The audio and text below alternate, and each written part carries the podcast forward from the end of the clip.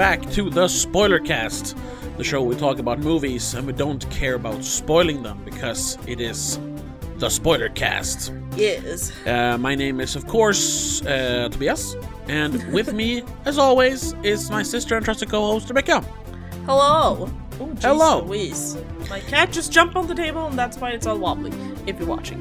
If you're watching this on YouTube, but you can also listen to us on all major podcast platforms, inclu- including uh, iTunes or Apple Podcasts, whatever it's called, Google Podcasts, Stitcher, iHeartRadio, Spotify, Spotify, um, Podbean, and uh, Podcast Addict. I think that's all of them.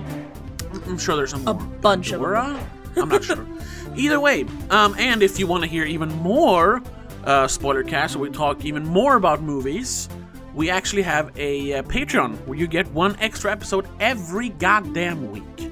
It's patreon.com slash don't make a scene. You also get uh, monthly commentary tracks. Uh, you get early access to the another podcast called Madness in the Method.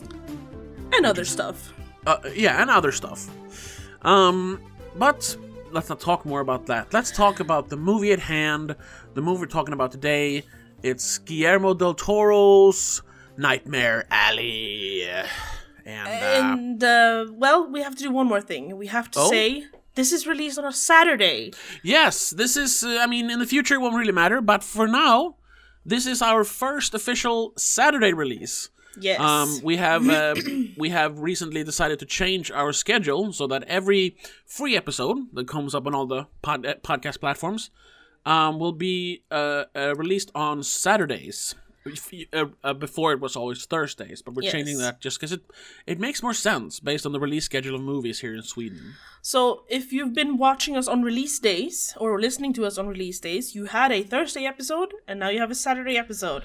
Next Yeah. week, there will be a Saturday episode and Yes. so on. The Thursday episodes are no more; they have moved No. to Saturday. Yes. But Monday will always be Patreon day. So once again, check us out on patreon.com slash don't make a scene for that extra episode every damn Monday. Yes. But yes, Now we can move Nightmare. Alley. Nightmare Alley. Um, it's uh, uh, it's from 2021. Well, I guess it's technically going to be a t- 2022 movie for us because we're in Sweden.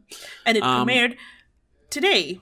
Today, Actually. yeah, As we're recording um, this on yesterday, the- as from when you're listening to this, Well, yes, we're recording this on the night of the 28th of or January. 15 years if you're listening to this in f- about 15 years.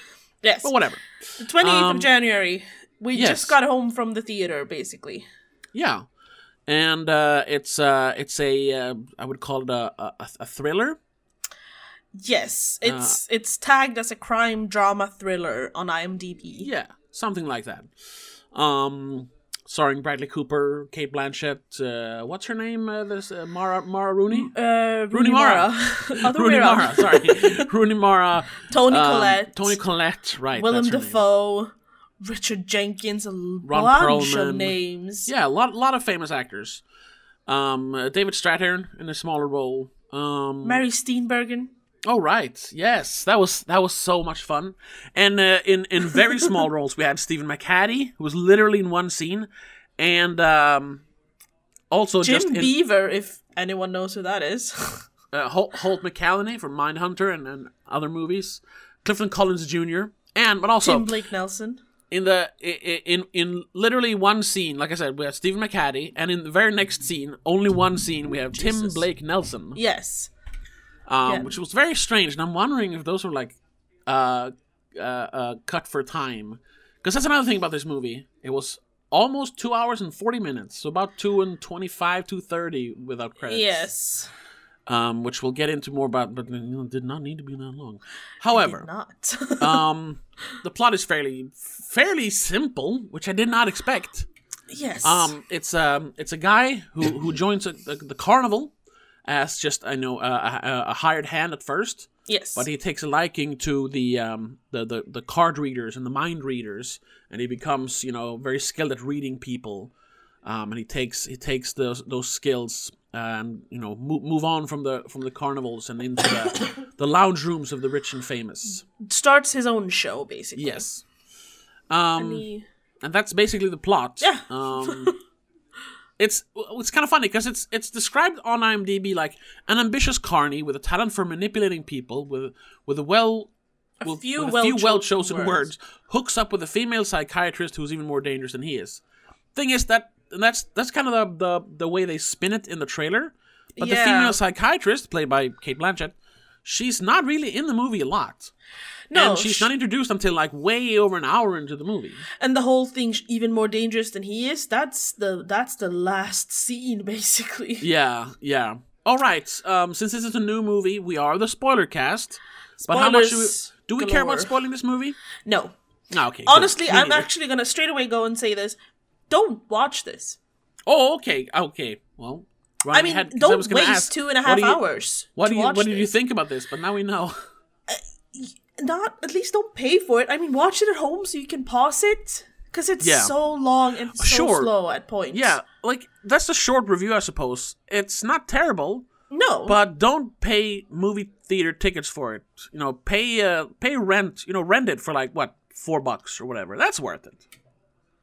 In a few Yeah. months, you can just rent this on Apple Yeah. or, or Google Play or whatever, YouTube. And my that's worth headphones kind of disconnected for a second there, but yes, I Yeah. agree. Um. So, but yeah, okay. So we know now you don't like it. I mean, you- I'm not a you fan. like it at I'm not all? a super fan. It's it's visually a beautiful movie. Yes. The well, the costume, the the designs, the everything is gorgeous. that's kind of what he's known for. You know? Yes, but the story is bland almost. Mm-hmm. Sure, there were some exciting parts, but it felt like he took two separate scripts and kind of threw them together to make one long movie instead of having it be two different movies. Yeah. It almost felt like at the one hour mark, the first movie was over and we started a new movie. Yeah, the first hour or is something. almost its own kind of kind of like tragic love story. Yeah. just taking place at a, at a, at a carnival. Um, Exactly. and then it becomes this story about uh, you know an, an unhappy couple grifting grifting the rich and famous Yeah. in Buffalo, New York. So so yeah, I literally checked my watch and it was an one hour mark when they left the carnival. yeah, like- lit, So that's almost the exactly first one movie. hour. yeah. So I mean, I don't know. I I always had this imagination that that Guillermo del Toro is a great filmmaker. You know, But now we, we talked a little bit after the movie, and I realized that the only movie I've watched that I actually think is great is um I don't even know the English title for it. It's Pan's I think Labyrinth. it's Pan's Labyrinth. Yeah, yeah, yeah, I, movie. I agree. I Great love that movie. It's terrifying but amazing. Yeah, it's a dark fairy tale, Yes, classic dark fairy tale. Um, this Yeah, one and- had potential because it looks like it when you when you're seeing all the trailers and the clips and the posters and goddamn cast. oh yeah, but it's kind of falling short. Even some of the acting didn't feel like it. I don't know if the characters were written too flat or if the actors couldn't take directions from Del Toro. I don't know. Um, I don't think the actors were bad. Um, Some I of them were a bit flat. I think it has more to do with the directing Probably, yes. because this is based, based. It's based on a book called Nightmare Alley. Uh, it was written in 1946, um, which uh, I I didn't even know. I knew it was, uh, or I we I found out. I didn't actually know it was um, based on a um, on a book. Um, But there was a movie adaptation in 1947 already, yes, right? it was. Um, they probably like bought the the rights right after the book was released. Yeah. Um, and there was I'm, I'm thinking like, is this like a, a classic novel, and that's why he ad- adapted it? Um, and the only thing, because the the only like reviews it got was in 2010. Maybe this is like um, The book, I don't you know. mean? I don't know why uh, why it wasn't reviewed like at the time. Maybe they didn't review books back then, but then at least um. The Pulitzer Prize winning book critic Michael Dirda proclaimed, I was utterly unprepared for its raw Dostoevskian power. It's not often that a novel leaves a weathered and jaded reviewer like myself utterly flattened, but this one did. It's more than just a steamy noir classic. As a portrait of the human condition, Nightmare Alley is a creepy, all too harrowing masterpiece. I can imagine. I, I imagine the book might actually be more exciting. It, It this be, might yeah. fit better as a book. it would be interesting to see yeah because because it really feels like the first hour of this two and a half hour movie is just the like opening chapters Yes. It, it's Um, probably yeah. It's probably just the first I don't know thirty pages or something of a two hundred and fifty pages long movie uh, book.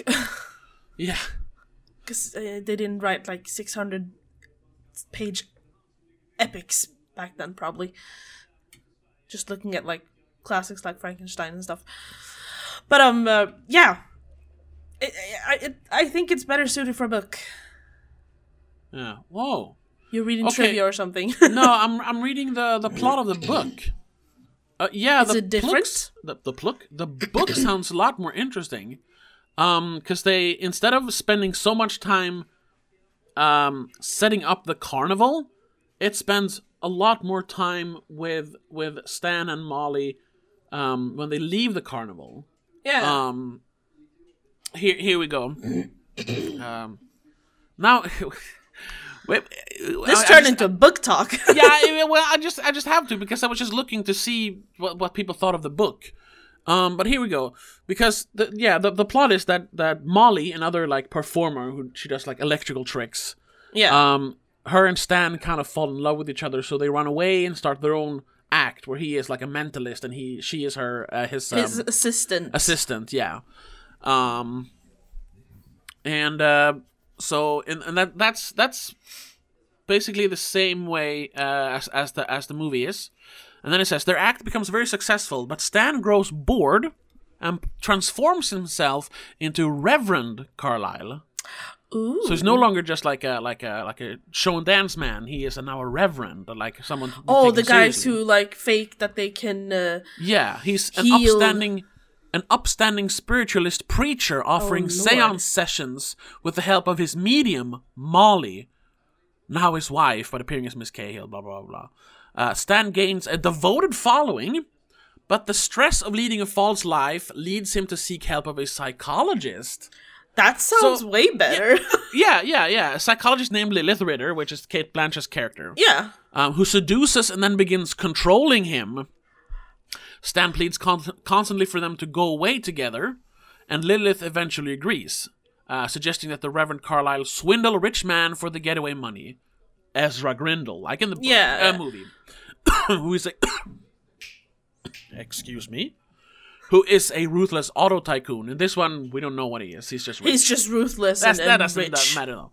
But he's a, ruthless auto tycoon with a skeptical interest in the occult, yeah which I guess he kind of has in the He movie as has. well.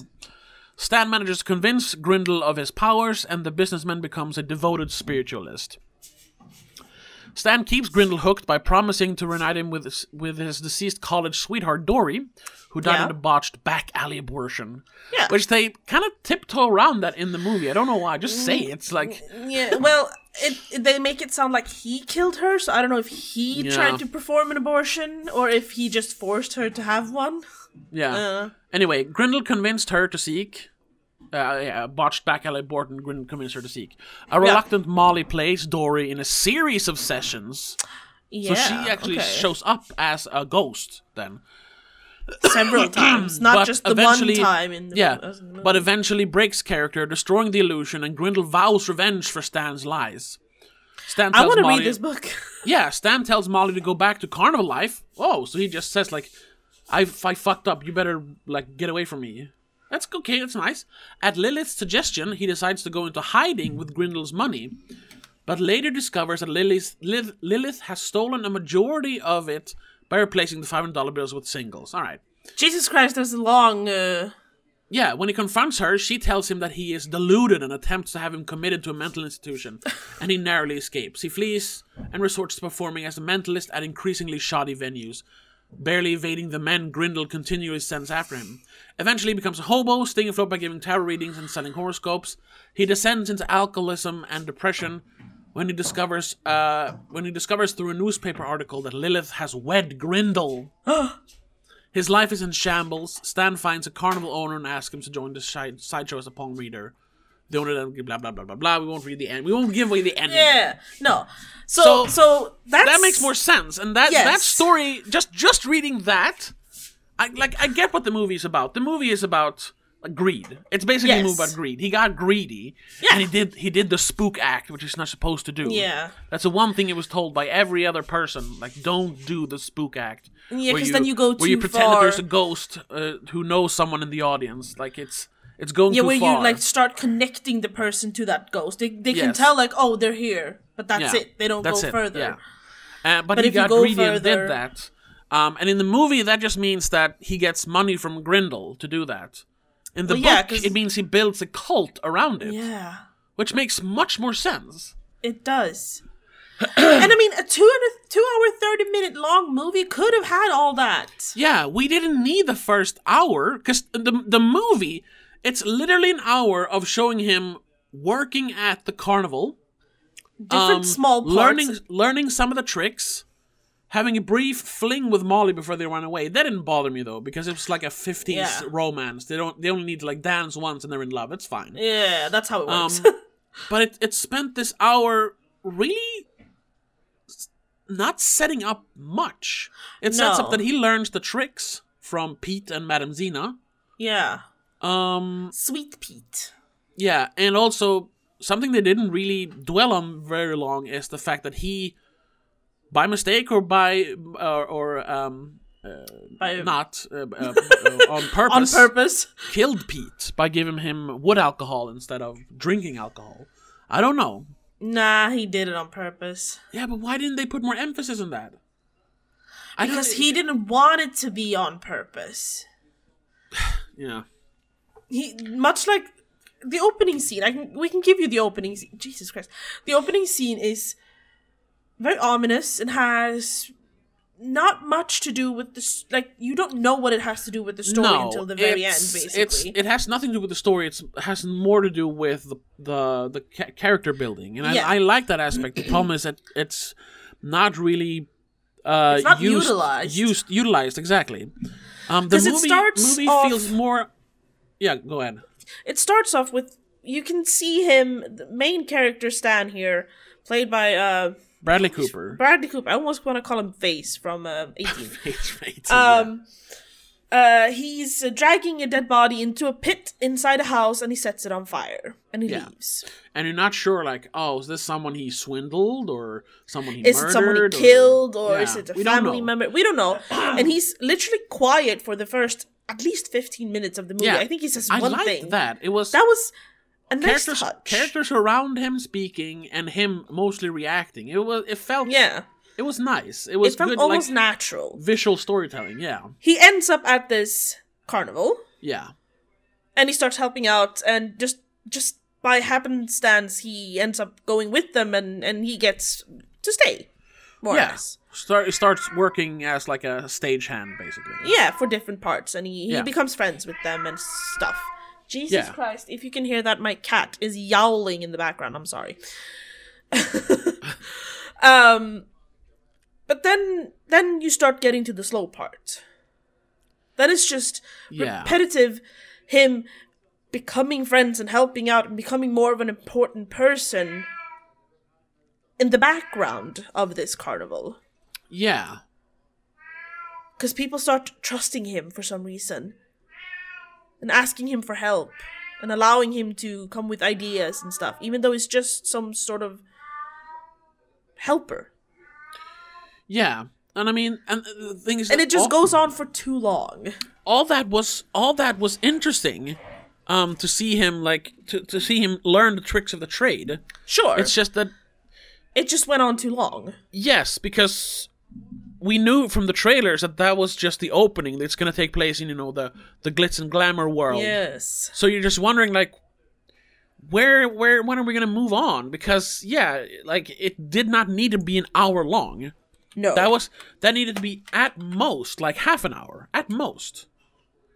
It was it was dragged out unnecessarily long, and I'm I'm I mean at first I didn't really care about it because it was it was all very nice. It was all very nicely set up. You had all that's when when you have all the good actors. That's when you have Toni Collette Yes. and you have uh, Rooney Mara, and you have uh, Willem Dafoe, and you have Ron Perlman, and all of those. Um, so it's it's fun to watch. David Strathairn, Yes. Clifton Collins Jr. So many good actors, um, and it's fun to watch. And it's it's actually like more of a fun environment than than you know the typical '50s ballrooms and whatever hotels.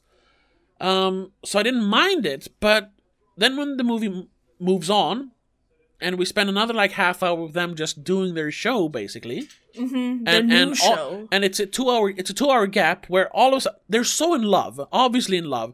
I mean, so much in love that like he, she she she stands between him and and her like adoptive father sort of when he tries to kill Yeah. him, and like says, "No, I love him. Don't you understand? We're gonna run away together." They're obviously genuinely in love. Yeah. It's not just him trying to like, "Hey, doll, come with me." It's not like that. They're genuinely no, no. no He love. wants her specifically, not Yeah. just any not girl just like her his. act or whatever. No. Yeah. But then two years go p- go by in literally a second. Yes. Um, and then it's the typical. Uh, he he is ambitious. Don't don't. ca- He's grown cold. Yeah, and they And work too much. There's no space for She- fun and and, Yeah, and she and love. she feels stuff. they're pushing it too far, especially when he starts doing the spook act.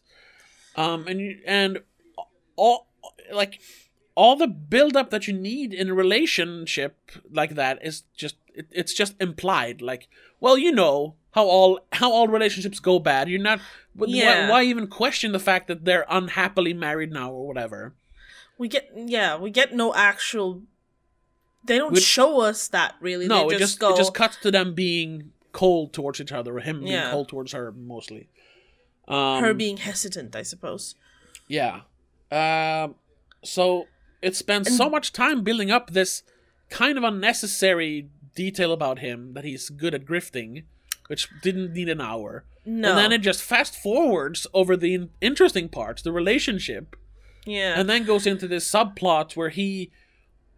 They're living in a nice hotel. They're doing two shows every night. They're obviously making pretty good money. yeah, because Um, they're permanent residents. It's like a Vegas show. You live at Yeah, that place. exactly. You're always performing.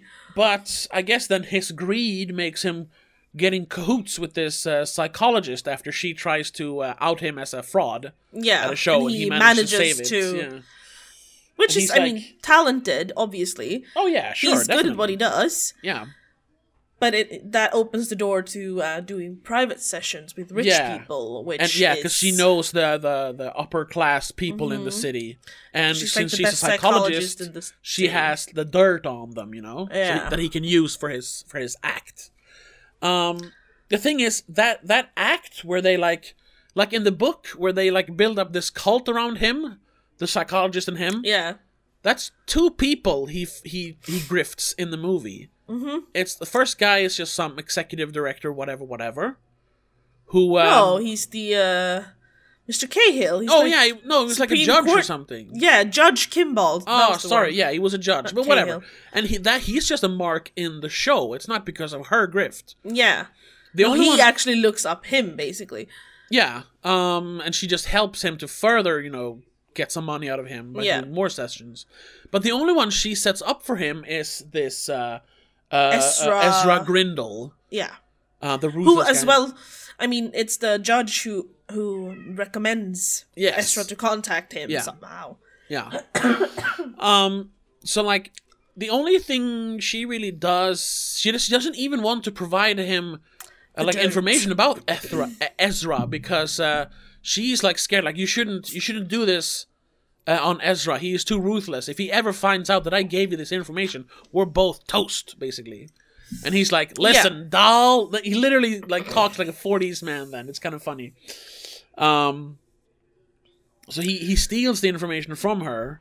So she's not Um, even in on it technically. Yeah, technically not even in on it. Um, but I guess that was her plan. I Because suppose. then, just like in the book, uh, it fails because Molly feels really bad about actually playing, Faking. faking being his dead love, basically. yeah. Um, however, in the movie, it's just once, and she fucks. Well, she doesn't really fuck up. It's more that he No, no, no. doesn't play along, Well, and then she says, "Yeah, Mr. Stan doesn't manage to control Ezra as he planned. Yeah, exactly. It's not really her fault, but it's partly No. her fault. She should have just run away or something. Whatever. That's not Yeah. doesn't matter. It's not her fault, but you know what I mean. Yeah. Um So then he kills uh, uh, uh, uh, Mr. Grindle um, because he says, I'm going to destroy you, I'm powerful. So he just beats his face in, literally. I His mean- nose is pushed into his face. the man has just admitted to like hurting a bunch of girls and he's holding Uh, on yes, to Molly yes. very tightly. So Yeah. it's a bit of a defense, but then he just keeps on beating him. Yeah, and then his manservant shows up and starts shooting at them, so they run, or Stan runs him over. Yeah. Once again, very violently, but that's Yes. Guillermo del Toro, so I don't care. It, No, I- cool the see, like, violent was- his head caved in and his arm broken off. Yeah, it was it was detailed and well done, but disgustingly so. yeah. Um, Not bad, just disgusting. yeah, and just to make clear, also, this is just the third session with with uh, Grindle. Yes. That we um, get to see in a, in a, from what you understand, a short time because it's always snowing, so it must be just just during the winter months. well, yeah, it's So at yeah. the most, like three three months. Anyway, And I mean, um, Ezra makes it sound like immediately that he wants to do this as soon as possible, straight away, all the time, yes, basically, Yes, yes. until he can spend his rest of his life with this dead girlfriend. basically, yeah, or at least atone for what he made Yeah. her do. Um, so they they they kill them, um, run away to the hotel or like some back alley. Yeah, because they can't go back to the hotel. Yeah. where Molly just says like, "This is it, man. I told you I didn't want to do this. Now you fucked everything up. I'm leaving." She just walks away, Yeah. and you have the classic, "I don't need you. I can do this without you." Fuck Um, you, basically. literally minutes later, he walks into the psychologist Lilith's office to get the money so he can run away because he's been yeah, storing all she's the been money stashing there. it. Yeah, because he didn't, he didn't want to worry Molly about the money, which is just stupid, really. He didn't even want to let her know about the money. Yeah, um, Shady. Yeah, so she gets all the money out of the safe, but he starts checking the money just to be sure. Well, she um, says something that makes him question it. Yeah, she she like starts hinting that she's been playing him or Yeah. gifting him, and he's like, "What are you talking about?" So he checks the money, and it's all ones instead of five hundred dollar bills. Yeah. He's like, "Where's the money?" And she pulls out her gun and shoots him and calls the security like, "Oh, one of my." Oh, she starts saying like, "You're crazy. We weren't. We didn't have any deal. You're just a She patient of mine." Records parts of it so that Yeah. makes it sound like Makes it's it sound session. realistic, yeah. And then she calls security, and they start chasing him. So he runs away, hops a train. Cut to, I don't know, six months later. He's now a a, a, a train bum with a big beard, um, who lives in a shanty town and and uh, drinks alcohol. Like, what happened? You, he didn't have any money stored away except for the the the Grindle money. That's that's where I mean the way you tell it, it sounds like it just you're just like cutting it short to make it Yeah, no, go that's faster. But literally that is literally what happens. It's literally the last the whole 25 the minutes. Whole scene even that. at the end there with with the the psychiatrist with Lilith. It actually comes kind of out of nowhere. We don't really get any build up to that reaction. No. We have a couple of sessions sessions Yeah, where she, she, actually tries to like suss out who he is for some Yeah. reason. Doesn't And really go does anywhere look- though. Like she's almost hypnotizing him. She makes him tell her things that he doesn't really want to tell her. Sure. But it's not enough to actually No, tell us that she's like using him. because it's literally two scenes in a two and a half hour movie. There's Yeah. not enough time for us to like. They're like 10 minutes in total. Yeah, like we don't have enough time to like get to know the characters to understand like ah she's playing him yeah, while we he don't thinks know he's playing her. anything. We Yeah. know nothing about her except for the fact that she has a giant ass scar on her torso. Yeah, Which also. Huh?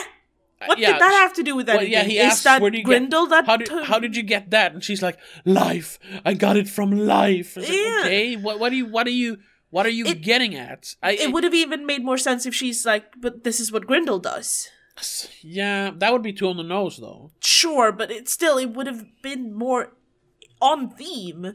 Yeah, yeah, because it almost feels like she doesn't want him to do a séance with Grindle. But, But perhaps then- that's reverse psychology. Yeah, but yeah, but then the the scar doesn't make sense because the scar No. makes sense if she genuinely doesn't want him to to swindle Grindle. Ah. Yeah. um, and she actually cares about him. Like now, the scar is just like okay, so she has a scar that could just as well be from an operation. What is the point I mean, of it's showing a him shoddy scar? operation, if that. But sure. Yeah, sure. But I mean, in the movie, what does the scar symbolize? If It should have been ambition or greed, yeah, but it could also turns be out that weakness. I suppose, but it, they're not they're not fleshing that out enough for it to be weakness. no. Because So- it could be her showing that she's weak, and that's how he's like, "Oh, I want to be protective of her instead." Yeah, but then she isn't when weak. He sort of falls in love with her, I suppose. Yeah, even but though he turns out- swears up and down he doesn't. Yeah, but then it turns out she isn't weak she was playing Yeah. him, and she gets all the money in the end. Which he. Even though she obviously didn't need the money, she's well off. Oh yes, based on her Obviously, office She's only. a big, nice office, beautiful clothes, um, like, fancy she wor- manicure. She works as a psychologist. She obviously has money, so Yeah, in this giant Art Deco building in, mid- in the middle of the cities. yeah. Jesus Christ. Like if she was just like in a small office, um, and and and they started doing this whole Reverend, uh, uh, whatever his name is, um, Carlisle, Yeah. the Reverend Reverend Carlisle thing, and they were building up this following, getting money, Getting and more then- and more money, Yeah, ju- and not paid. she started dressing better. She got a bigger office. She could bring in richer people to get Yeah. information from, so they could then swindle them out of the money. That would make sense. Now it just she just I mean, the first job because- with Ezra gives him $10,000. yeah. And I'm guessing The at the only end, cool thing we get out of that is him managing to fool a polygraph, yeah, which is, sure, very cool. yeah. Well, that's a, yeah, that's another thing I've got to say quickly before we continue discussing the stupid script. Individual scenes, great. Amazing. that scene with the polygraph was awesome. yes. and how he fools the sheriff in the early parts of the movie. Oh, yes. really cool. And how he figure out figures out uh, Lilith's uh, handbag thing. That Yeah. was very well done. yeah, and these long scenes where he's just doing this great, Yeah. great uh, uh, monologuing. Bradley Cooper's great. Everyone's great in this movie. Sure, yeah. but Well- but it, it it's the movie is uh or the it's what do you call it? Um the sum is l- no it's what do you say? The parts are more than the s- it's less than Yeah, the sum of its parts. Yes. like individual scenes are like great. I was all giddy. Yeah. but as an entire movie you're just like so what what's the point? Because cause we, we do get this whole, like, circle of life. We do come back to something that is. introduced uh, very early in, the story Yeah. Which you I mean, it's, of. it's literally set up in like the first five minutes, and like I told you right when it was over, I almost wanted to lean in, lean over to you, but I didn't want to like start talking right as the movie started and say like, "That's that's foreshadowing," and it Yeah. was. Fuck it, spoilers. Like the Spoiler, first spoiler, thing, spoiler. yeah, spoiler, spoiler, spoilers for the end. The first thing he sees when he walks into the carnival is a geek show. Yes. Um, the, you know the classic like freak of nature that they're feeding live animals to. is it human? Is it animal? Yeah. Uh, kind of thing. Um, and he, you, and it's pretty obvious that this is just some poor man that they're forcing to eat live chickens because he's like Yeah. crying as he's doing it. Um, and later on, when he joins the carnival later that week, basically, yeah, he goes to have um. Uh, well, the geek gets injured, so they leave him at a like a at a at a hospital, of some sort. church Church. Church hospital, you know, where you can just show up if you don't have any money, whatever. Um, and then they go have steak and eggs. Him and Willem Yeah. Dafoe, Clem, who I guess is the owner of the carnival. Um, Uh, yeah, him and like um, um, Ron uh, Perlman's uh, Ron character. Perlman seem to be like running the show. yeah. Um, and he talks about like how do you he he asks uh Stan asks Clem like how do you procure a geek, and explained that you get a hobo who was obviously either like uh, addicted to opium or just addicted to booze, and then you slow you you tell him like I got some work for you a couple it's just, it's just a couple of days, I'll give you some nice hot food, give you a couple of drinks, and then you just you know keep keep him on by slowly feeding him more and more booze. Just just stay in a couple another couple of days, and then you slowly like poison him with opium in the in the booze. Yeah. and he'll be addicted to the booze. And when it when you tell him like ah we don't need the geek anymore. Uh, sorry, you gotta move on. He's like, no, I'm desperate. I'll do anything. And then you have yourself a real geek who'll eat live chickens. Um, Until this- they die or get hurt and they just do it all over again. Yeah.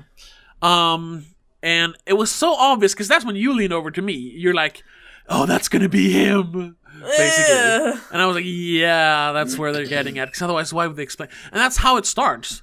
Because he walks into the carnival and and uh, Ron Perlman says like, "Yeah, I'll, I'll I got you can you can help us tonight to to uh, uh Yeah, they need help to take everything to down. Take everything down because it's a storm coming. yeah, you'll get a dollar, but then you have to move on." But Yeah. then he needs to help out a little more and a little more, and then he can stay the night, and then he actually Yeah. gets regular work there. And first of all, I thought like, is this just going to be one long where they're just trying to turn him into a geek? But no, it isn't. No. Um, that's just that's just like poetic justice in the end because, like we said, he hops a train, hides out with live chickens, which is very on the nose.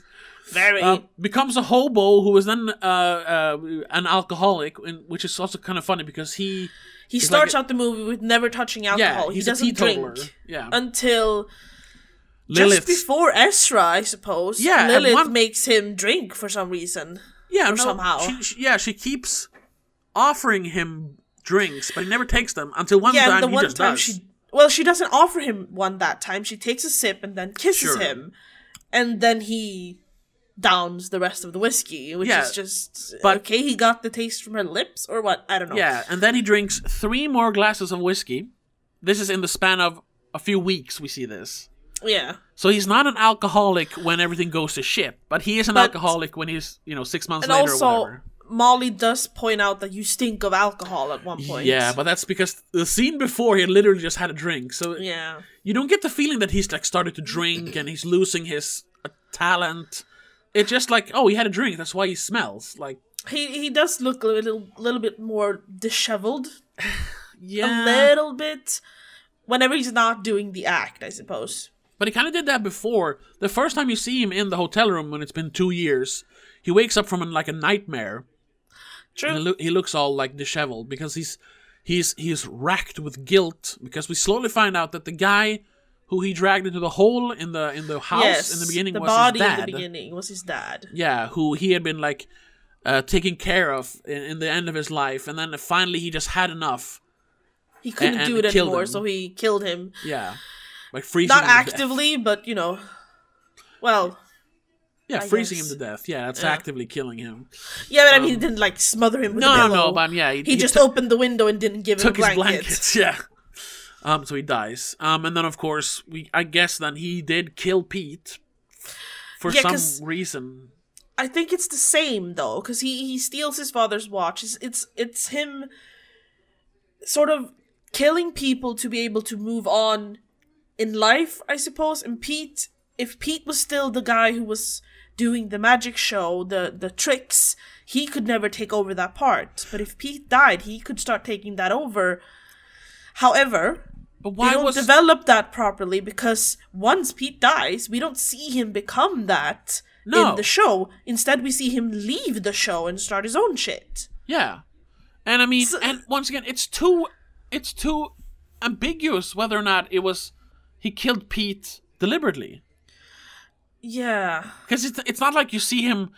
I mean, yeah, I'm talking about this, this movie's way too on the nose, but at some points, you know, it needs to be a little on the nose because we don't even see him like look guilty or like everyone's running to watch Pete and him him just staying behind. No, he's just acting like, oh my god, what happened? He's a really good actor, the yeah, character. but, yeah, but you have to show the audience that he is that he feels guilty. You Yeah. never see him feel guilty mean- for anything he does. You see that one second of hesitation when he um, leaves Pete with the bottle. Because Yeah. he gets. At first, he's like, he's asleep. Maybe I shouldn't put it down. But then he puts it down to pick up the book, which is when Pete wakes up. Sure, sure. And then he's like, you know what? I'm gonna leave you with the bottle. But then he hesitates at the stairs and then leaves anyways. But that So moment, that moment isn't strong enough to hold up. No, it's not No. enough to hold up the entire character arc. It it only gives you a seed to like perhaps. Yeah, But a perhaps isn't enough to give you what the character actually is. Because even though we eventually find out that he did kill his father, we don't. We never get to see him be a genuinely bad person. no, He's just a a a, a what's what do you want to call it? I was about to call it player, but I mean that's Yeah, not the right word. Yeah, swindler. That's the word I was for. Yeah, like he's never guilt ridden. he doesn't. He doesn't want to kill people. He just fools them. Yeah, the the But like, somehow he ends up killing four people. yeah, and it's it's I mean, and in a like I said, in a two and a half hour movie that is solely focused on this character, it needs to be more like it um like. God, I, I don't want to sound like oh it's, it's it's too subtle, but it is too subtle. It is too subtle. We don't really know who this character is, to be No, honest. and like we can we can figure it out. Obviously, we figured out that he's feeling guilty. Yeah. That's the whole thing, and he's it's guilt and greed. But, Yeah. but like in the movie, it, it's not shown in the movie. We just figured out because it's a it's a it's a it's a classic like film Yeah. thing. Like you know, the, gre- the greed got to him. It's Scarface, basically. It is. Scarface. Without the cocaine. Yeah. it's Um, whiskey instead, I suppose. Yeah, yeah. I mean, you know, it's it's it's same thing. Like it's. I mean, there's nothing. Groundbreaking. You do also here. have the the subtle. You have in the beginning the the fun house, which is not a fun house. For Christ's sake, it's a horror yeah, house. super creepy. so yeah. scary. In the first section of that, you have the sins. Yes, it's a lot like yeah. Look, look, look And at the only ones we see are, I think, greed, lust, lust. and pride. yeah, And on the poster, we have greed, wrath, pride, and lust, and the seven sins plastered. So, sure, they're telling us that, but they're not telling it, it enough.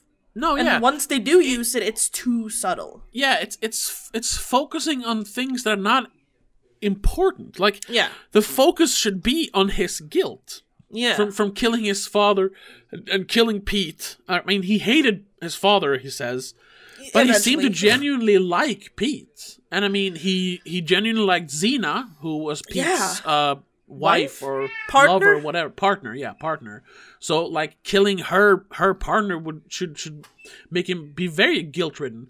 But we rarely see him in, in like bouts of guilt. Yeah, there's that one he, when he wakes up from his nightmare. Uh, we see him. He's, he's sitting in the house on fire. You know, Yeah. and he's like, and then there's one time when he's in Lilith's office and she's like prying into his background, and he's like, "No, I don't want to talk about this. Oh, the guilt." But that's yeah, it. that's the scene where it looks like she's hypnotizing him Yeah. a little bit. But that's it. We don't get any more insight into him as a character. No. And this whole progressively showing us that he it did in fact kill his father isn't telling us that he's a bad person. It's just No, telling it's- us that he He, got fed up with that situation. yeah, and the only information we get is that his his his father was was an alcoholic who, Oh, yeah. who ruined the family, made his made his mom run away with another man, and leaving him. Then, Preacher. Yeah, and then he he finds God, uh, and and becomes like sober. But Yeah. but then he, of course he's sick from being an alcoholic his whole life, so he he And leaves it's his too late. and it's too late. So he leaves his son to take care of him in this obviously like shack of a house, like Yeah, because it's a it's a derelict house in the middle of fields. It's just yeah. So so like while killing is wrong, I can understand his hate towards his father. yeah. But Um, that from that what we doesn't- find out, but that's just what he says. Maybe it wasn't like that then. I don't know. The No, movie doesn't and- tell us. that what we see isn't enough to give the character the flesh to become a killer in general. No, yeah, exactly. We If they don't more- see that development. Yeah. I mean, if we had uh, Stan grows bored and transform himself into Reverend Carlisle, an upstanding spiritualist preaching offering uh, seances sessions with help of his medium, um, and gains a devoted following, that would like make sense. Cause he keeps he keeps f- uh, like uh, grifting more and more people, Yeah. guilt building up from all these people he's fooling and taking their At money. At the same time, his greed is fed. Yeah, yeah, exactly. Like he wants to keep doing it because he's so greedy. He he lusts for money. Yeah. He stops lusting after Molly and starts starts lusting after money. Um, but then also th- that is weighed up then by the guilt of ruining these people's lives by taking their money, you know, and lu- Yeah. uh, like lying to them basically. But we don't get that. We get he lies to two people. That's it. yeah. And uh, that's why I'm wondering, like, why was this two and a half hours long? Like, the movie we had was it was easily ninety minutes. Uh, yes. Easy. Um, and if Or, you're gonna do it like two and a half said, hours, you could have done it as two different movies. yeah, And- yeah, yeah. You know, it would have been. And since it was Guillermo del Toro, I thought they were gonna do like some some sort of uh, supernatural angle, Yes. but they didn't. I thought there would be more fantastical stuff. I thought at, at one point that he would actually turn out to be a real psychic, that Yeah, he would have yeah. connections Now- with the afterlife or whatever. Now we, we can't really fault the movie for doing that because that's No, just well, us no. making up another movie. Sure, yes. But imagine this. This is me rewriting this movie because I'm I'm I'm a better screenwriter than whoever wrote this. Oh, it's Guillermo del Toro. Right. Imagine if the movie starts with uh, with uh, hotshot um, um, psychologist uh, Lilith, uh, whatever her name is, L- Ritter. yes. Um, and she she's she she's she's pretty successful. This is me. I'm just pulling this out of my ass now, so it might not work fully. But she's very successful because she she is great at being a psychologist. She's good enough so that you know all the richest people in town come to her to talk about their problems, um, including you know judges and ruthless auto tycoons named Ezra Grindle.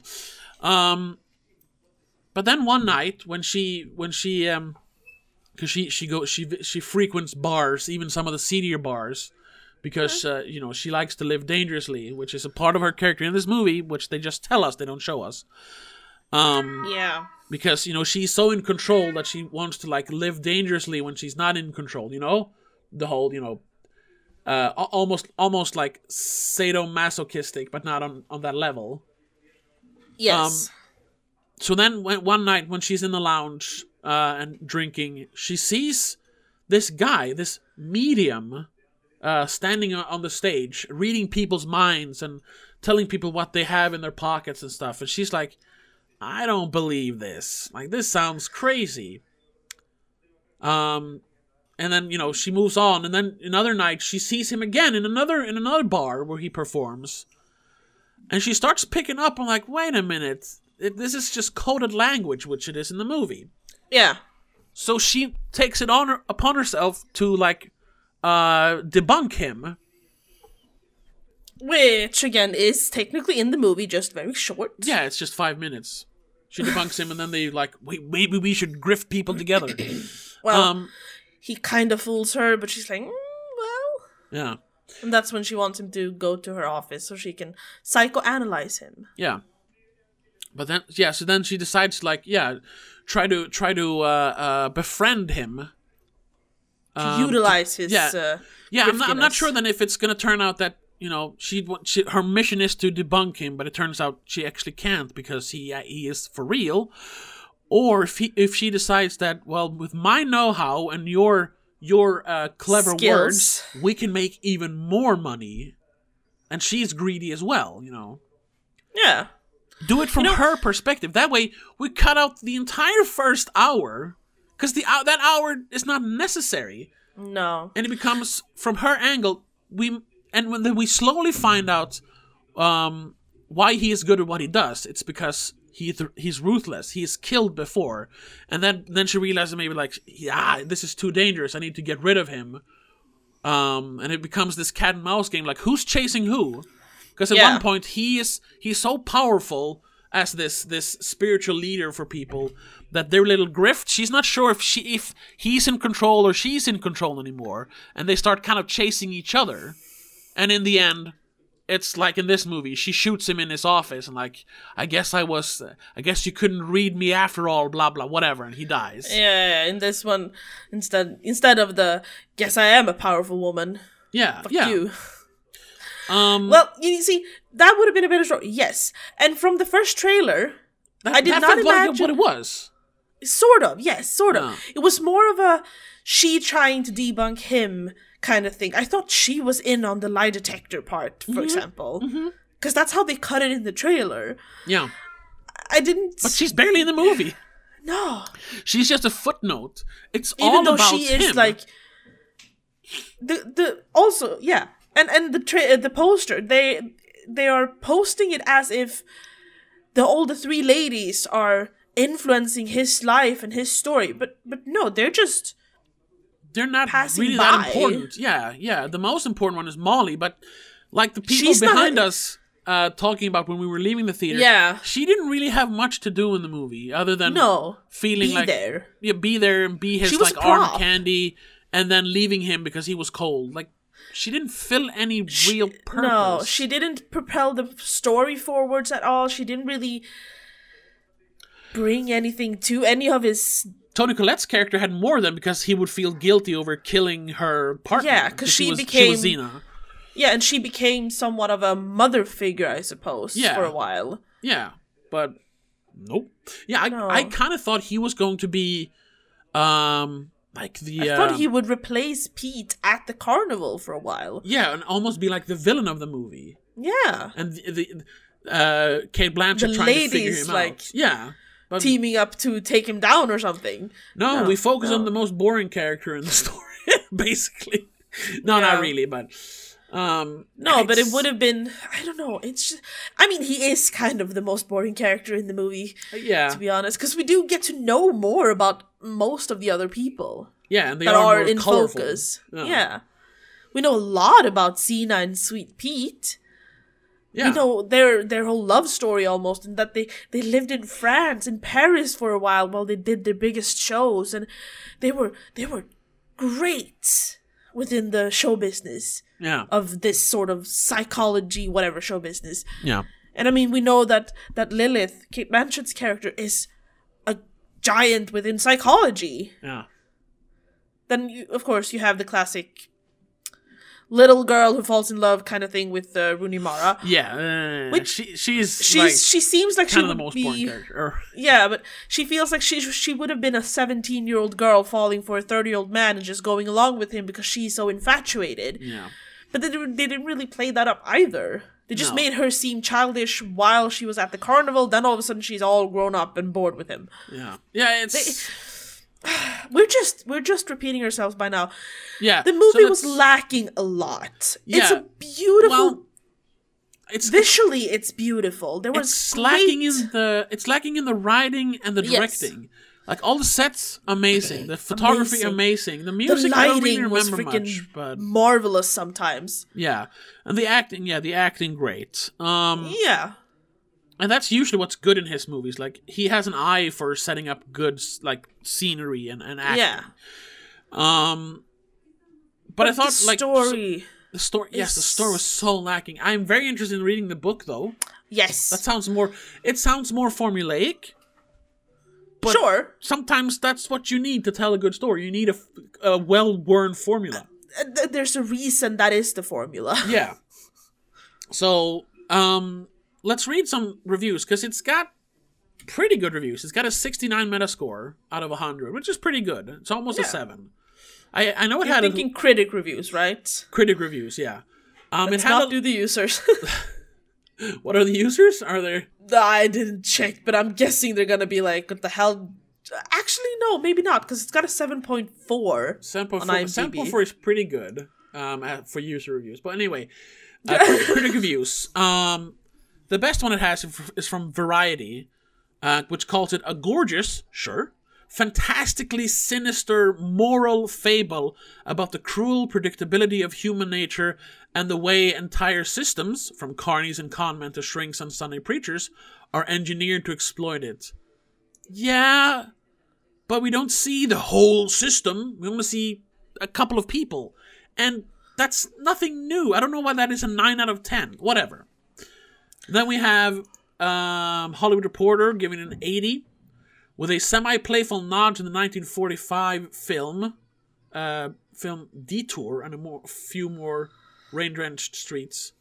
Nightmare Alley plays tribute to noir. Yes, I was going to say that. Yeah. That's why I think the dialogue was kind of silly sometimes because they were, they were literally talking like they did in the 40s. Yeah. Like when they're in her, in her in her office, like I said, he literally says, "Listen, lady," and like lighting a cigarette. I think it was supposed to be silly sometimes.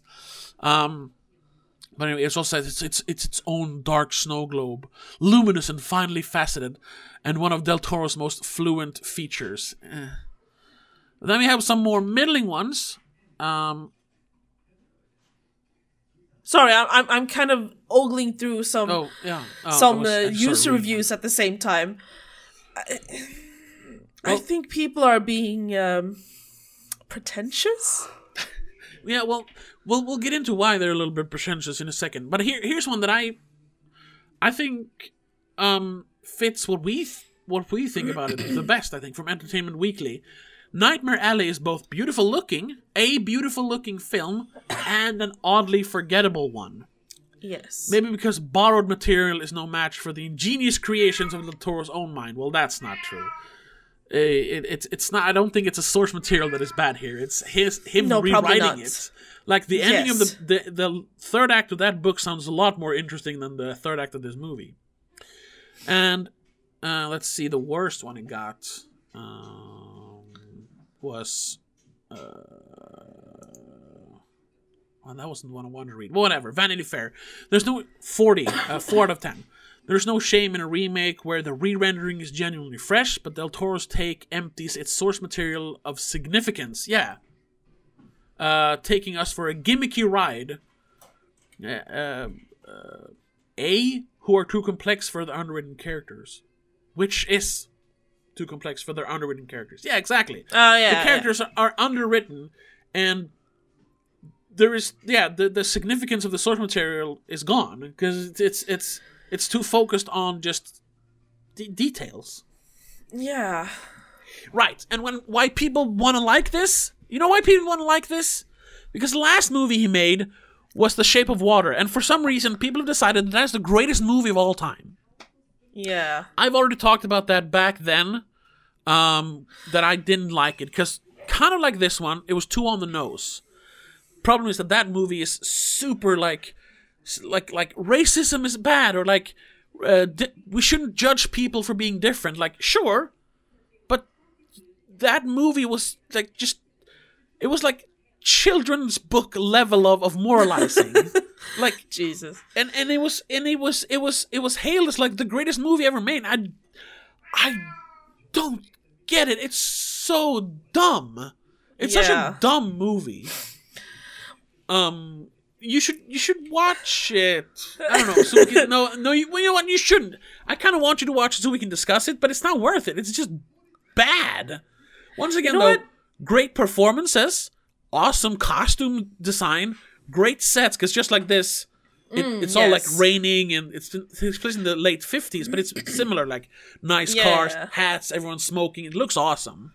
The visuals are great. Yes, yes. yes. Which Yeah, is- the script I- I've been- sucks. I've been scrolling through some of the user reviews now, Yeah, and everyone giving it a high score yeah. is not talking about the story. No, because the story. All the high scores are talking about it's a beautiful movie. It looks yeah. good. The acting is amazing. And I hope it gets the recognition at award shows it well deserves just for the acting alone. No one is writing that the story is fantastic. no, because it is. However, the ones who are giving it low scores, yeah, like number the, the one here just calls it thumbs down. It's three out of ten. I generally haven't been a fan of most of Del Toro's movies. sure. Sure, I like his style and how out there his movies try to be, but for the most Yeah. part they don't land for me. So take this review for what it's worth. I was enjoying this movie for a while. It's generally well made with good performances, especially Cooper, but the story doesn't progress in any kind of intriguing way. I started getting bored. Yes. By the end, like we. it doesn't really amount to anything. So many parts of the, this movie go nowhere. I felt completely unsatisfied and was happy to leave the theater. yes, That actually sums it up pretty well. that's perfect. Yeah. Uh, feast mode, whoever you are on IMDb, we agree. Yeah. Good on you. That's a perfect. Much more succinct than us babbling on for Yes. an hour. but I Um, like people are giving it nine out of ten just for the style. I mean, someone is writing. I must say, it first. It first is at first it's a little slow, but a riveting story about Bradley Cooper's character in 1941. eh. I mean, the base, sure, is riveting, I guess. What it's supposed to be, but it's going on for too long without actually Yeah. telling us that. yeah. So and it doesn't amount to anything. Oh, Yeah, greed, and- greed is bad. Greed will leave Sure. you like destitute. Wow. How how revolutionary. I mean, the way he, this person that gave it a 9 out of 10 describes the story is just that Bradley Cooper in the 1940s that works in a carnival, le- learns to be a medium, and gets involved in some sketchy stuff. That's all they say about the story. How is that riveting? Yeah, how is that riveting? Then they go on and saying that it's cin- cinematically beautiful, has Oh, lots yeah. of unique characters, and a, Yeah. a love story. Well, oh it starts out very love well. story is not that special. No, but it starts out good. It's odd, and they were surprised. Yeah. I was like, sure, but why would you recommend it? well, you know what? You know what it sounds like when I when I listen to to those kind of reviews. I I, I think this is kind of like uh this is like uh like um the the closest equivalent to this would be like a Transformers movie where yeah, the, it's the, only the script the script is dog shit, but ooh look at all the pretty explosions and cool Yes. robots. But in this case, you need you get to sound more cultured because it's a Guillermo del Toro. Yeah, and it's it's not about silly robots and explosions. It's about people, man. yeah. Yeah, but it's still the same thing. It's ooh, look at all these cool sets and ah, look at all this good acting and pretty people. But it's still just I mean, for me at least, what's most important in a movie is the story. You could definitely have a movie that works more on a visual level, but this movie um is obviously like it's it's setting up as you know, it's supposed to be a movie with a good story, not just a visual movie. Yes. So you, it, this movie cannot just survive on visuals alone. No. But they're trying very hard. Yeah, yeah. I mean, and this is this is on par for him as a director. Yeah, I haven't seen everything. Uh, the first thing I've seen of him is Mimic, um, which he made back in '97. That's just the, your your standard horror movie about mutated uh, cockroaches that can like they disguise right. themselves as humans. It's pretty cool. I actually rewatched it a few years ago when I was growing up, and it's still pretty cool. It's you know it's a trashy movie, but it's pretty cool. And then it Devil's Backbone, which I think was like the one he was became famous for. I haven't seen that one. Then he made Blade Two. Once again, really cool with the like uh, the like virus uh, virus vampires. Oh yeah. But it's you know it's a silly movie. It's just that it looks cool. Then it made Hellboy, which is the most boring superhero movie ever made. Because once looks again, cool though. it looks cool, and Ron Perlman looks awesome as Hellboy, but the story is shit. And you have you have a lot of cool uh, character design, but that's based on a comic book, right? yes, yes, So he got he got some influence. yeah. Shape of Water dude looks lots like the water dude in Hellboy. And it's the same actor, yeah, and it's, it's Oh kind of the God. same makeup. They they they designed them to look as Abe Sapien. So it's his his separate story. no, not really, but No. yeah, kind, kind of, yeah.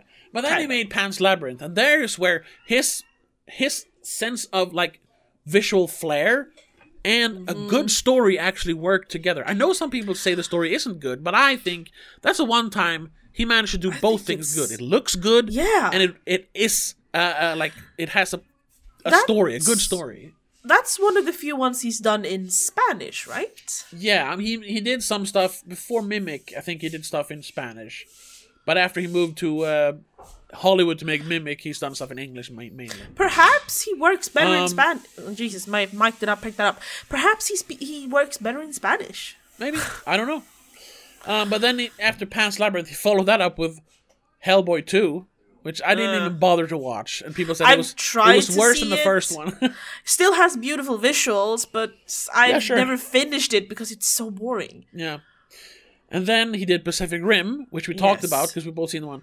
That's a silly movie, um, because it's just straight up like a live action anime.